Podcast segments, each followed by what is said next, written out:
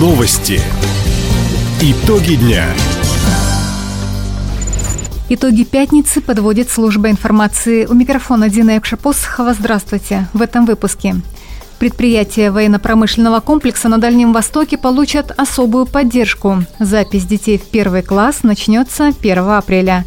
Наш край встречает участников международного турнира памяти Василия Ощепкова. Об этом и не только, более подробно. Владимир Путин подписал указ о весеннем призыве. Он начнется 1 апреля и продлится до 15 июля. Документ опубликовали на официальном интернет-портале правовой информации. Во время этой кампании планируют призвать 147 тысяч россиян в возрасте от 18 до 27 лет. Этим же указом президент постановил уволить с военной службы солдат, матросов, сержантов и старшин, срок военной службы по призыву которых истек Документ вступил в силу со дня опубликования. Как уточнил глава Комитета Госдумы по обороне Андрей Картополов, призывников не будут направлять для службы в ДНР, ЛНР, Херсонской и Запорожской областях. Также проект о поэтапной смене возраста призывников не коснется весеннего призыва. Предприятия Дальнего Востока, производители продукции двойного и военного назначения, войдут в территорию опережающего развития «Патриотическое». Об этом сказал полпред Юрий Трутнев по итогам заседания Совета округа. Это не какая-то особая территория, это скорее комплекс льгот, комплекс мер.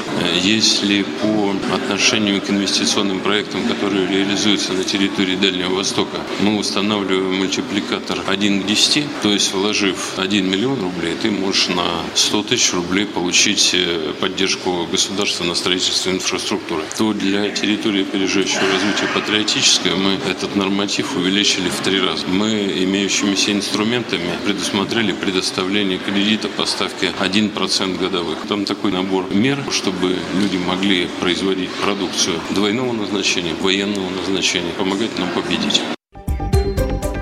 Напомним, среди флагманов военно-промышленного комплекса Хабаровского края филиал Объединенной авиастроительной корпорации «Комсомольский авиазавод имени Гагарина», специализирующийся на ремонте и техобслуживании средств вооружения и военной техники общества ДВ «Регион», Хабаровский радиотехнический завод, а также Амурский патронный завод «Вымпел».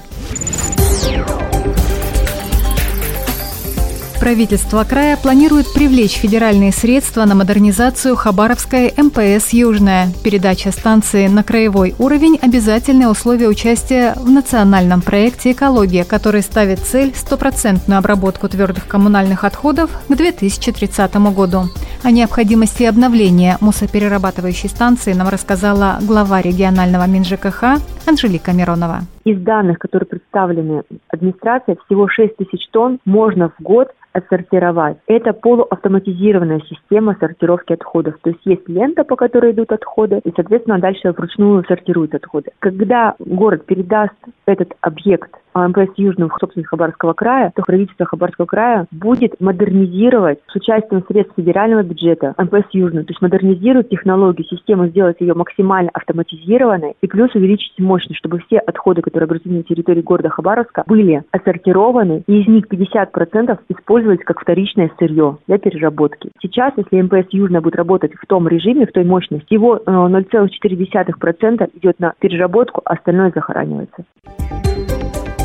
Сегодня на внеочередном заседании Хабаровской городской думы парламентарии обсудили вопрос о передаче МПС «Южная» из муниципальной собственности Хабаровска в государственную собственность региона. По результатам рассмотрения решение принято большинством депутатов. Завтра в крае стартует приемная кампания школы по прописке. Записать ребенка в первый класс можно через портал госуслуги. Второй этап, когда можно подать заявление в любую школу с 6 июля. В региональном Минобре подчеркнули, заявление на сайте можно подготовить заранее и сохранить в личном кабинете.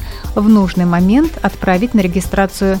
В ведомстве добавили, предварительное заполнение формы упростит задачу. Это важно, так как основной приоритет при записи в первый класс – очередность подачи заявления. Кроме того, заявление можно подать через региональный портал услуги27.ру или лично обратиться в школу. Ожидается, 1 сентября в крае впервые сядут за парты более 14 тысяч детей. День открытых дверей проводит Дальневосточный государственный медицинский университет. Что узнают школьники и их родители, а также все желающие получить профессию врача, нам рассказал ректор Константин Шмиренецкий. 1 апреля для вас будет информационная программа по поступлению на первый курс. С вами познакомятся наши кураторы, познакомятся деканаты и будет информация ответственного секретаря приемной комиссии. Правила приема утверждены, они предельно понятны и все будет зависеть только от вас, от вашего стремления, от вашего желания и баллов, полученных по единому государственному экзамену или по внутренним испытаниям, если вы уже имеете среднее профессиональное образование. В этом году мы готовы принять более 700 первокурсников. Из них 510 человек на бюджетные места. Для тех, кто не сможет прийти в ВУЗ, в частности для иногородних абитуриентов, организаторы проведут онлайн-трансляцию на YouTube-канале. День открытых дверей пройдет 1 апреля в 3 часа дня в актовом зале университета. Более подробную информацию можно найти на официальной странице учреждения в социальной сети ВКонтакте. Сильнейшие дзюдоисты России и дружественных стран уже собираются в Краевом центре для участия в международных соревнованиях. Сборные России, Республики Беларусь, Таджикистана и Монголии уже в Хабаровске. Первый этап профессиональной серии Russian Judo Tour пройдет 1 и 2 апреля в Платинум-арене.